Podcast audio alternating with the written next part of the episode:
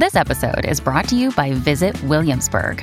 In Williamsburg, Virginia, there's never too much of a good thing. Whether you're a foodie, a golfer, a history buff, a shopaholic, an outdoor enthusiast, or a thrill seeker, you'll find what you came for here and more. So ask yourself, what is it you want? Discover Williamsburg and plan your trip at visitwilliamsburg.com.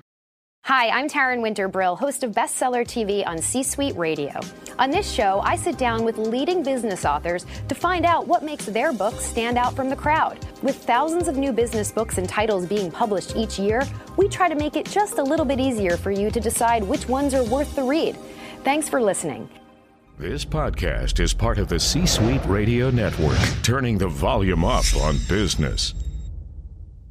Hi, everybody, and welcome to Bestseller TV. I'm Taryn Winterbrill. We're here with Sebastian Jespersen and Stan Rapp. They're the authors of Release the Power of Entangled Marketing Moving Beyond Engagement. It's great to have both of you with us. Thank you. Nice to be here. What is entangled marketing? We know what marketing is, we think, although I think I feel like things evolve every second. What do you mean by entangled marketing? Entangled marketing is a new business model uh, that leads to an enduring, mutually rewarding relationship in the internet era. It's the new way that we keep customers.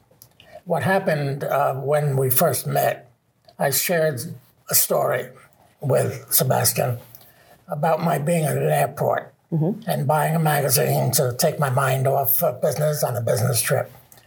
And there was an article in there titled Living in the Quantum World, written by an Oxford professor.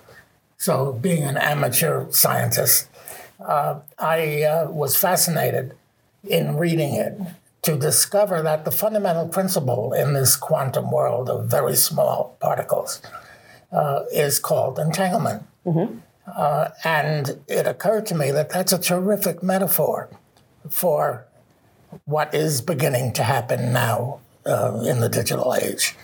When I talked with Sebastian about this and said, theoretically, that could be the future of marketing. He corrected me and said, not theoretically. That's exactly what we're doing. You know, in the title, you put moving beyond engagement. So, what does that refer to?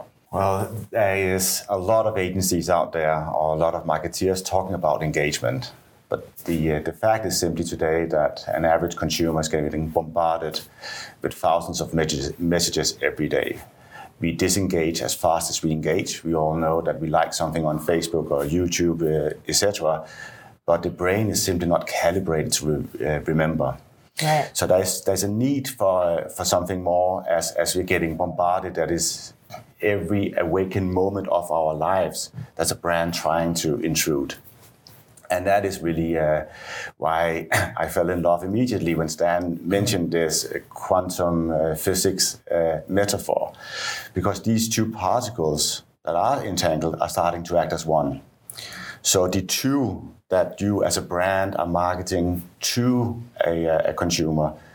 And many, because of a, a digital platform, are doing that more and more aggressively.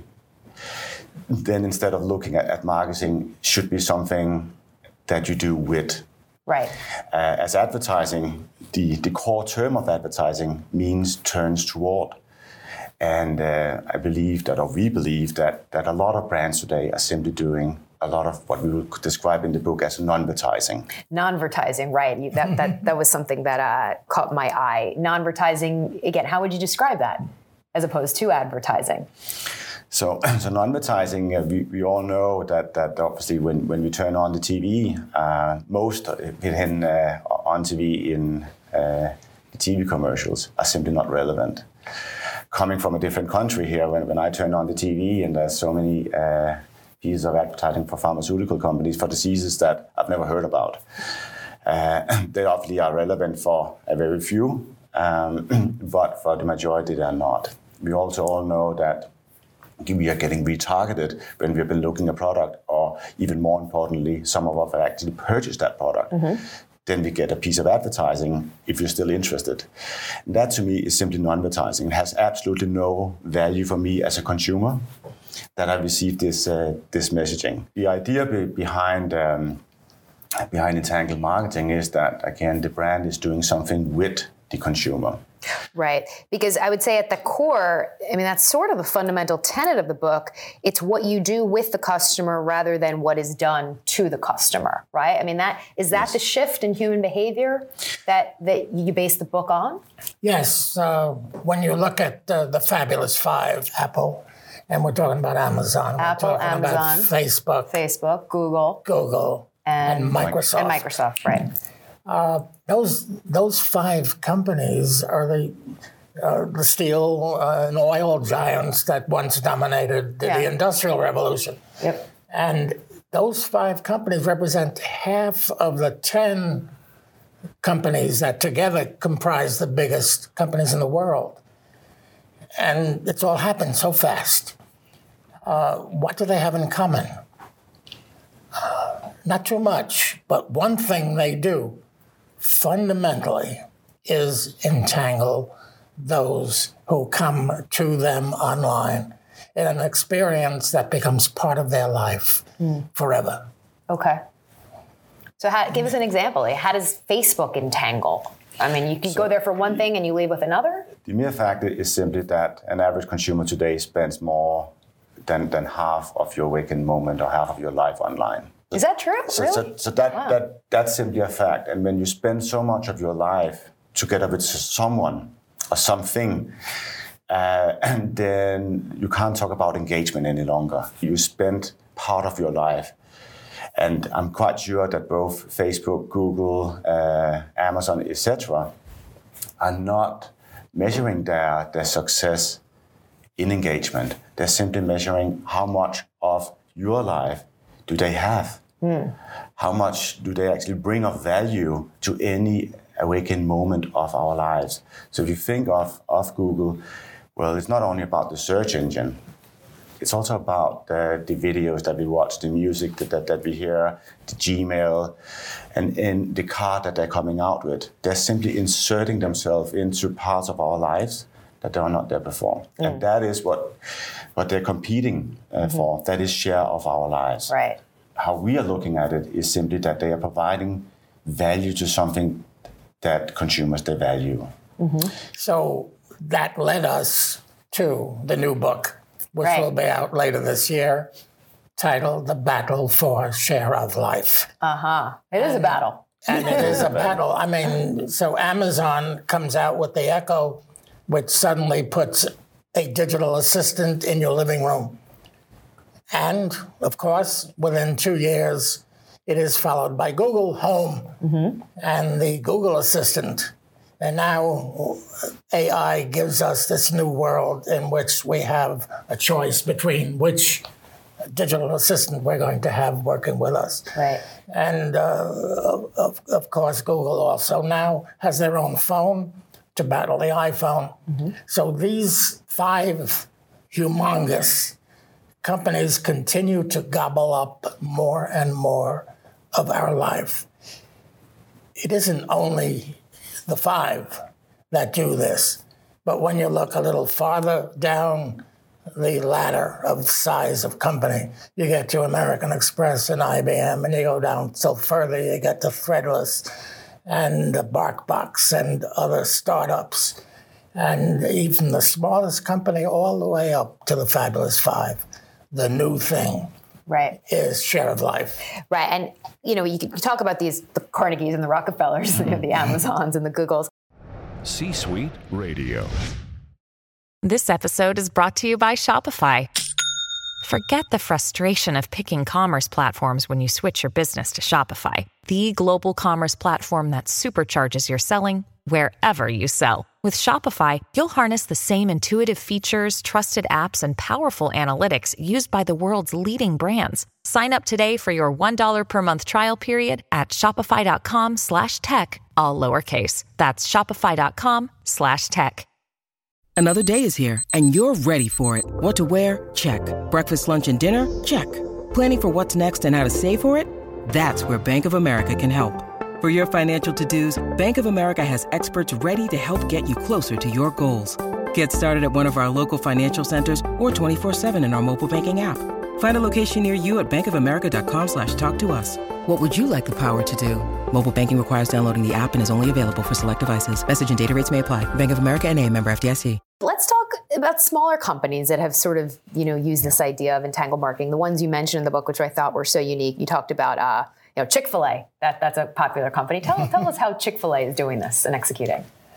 Uh, it's a fascinating uh, company, as you Yeah. know. Uh, now, some people watching may not have Chick fil A in their immediate area to their own loss. Yet, right? But throughout the South and many other parts of the country, uh, Chick fil A is a very much appreciated brand uh, with a very much uh, different quality product. At the same time, they also are devoted to an entangled relationship to the point where we talk in the book about just one of the things they do, which is called the furry animal sleepover. My God, what is that about? when I read that, I was like, the furry animal sleepover. Where is this going?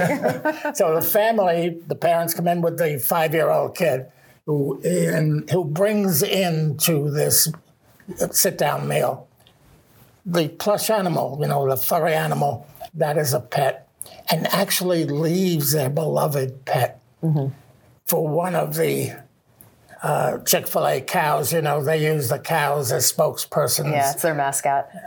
and uh, the next day comes back to breakfast and learns what happened with their furry animal during the night before.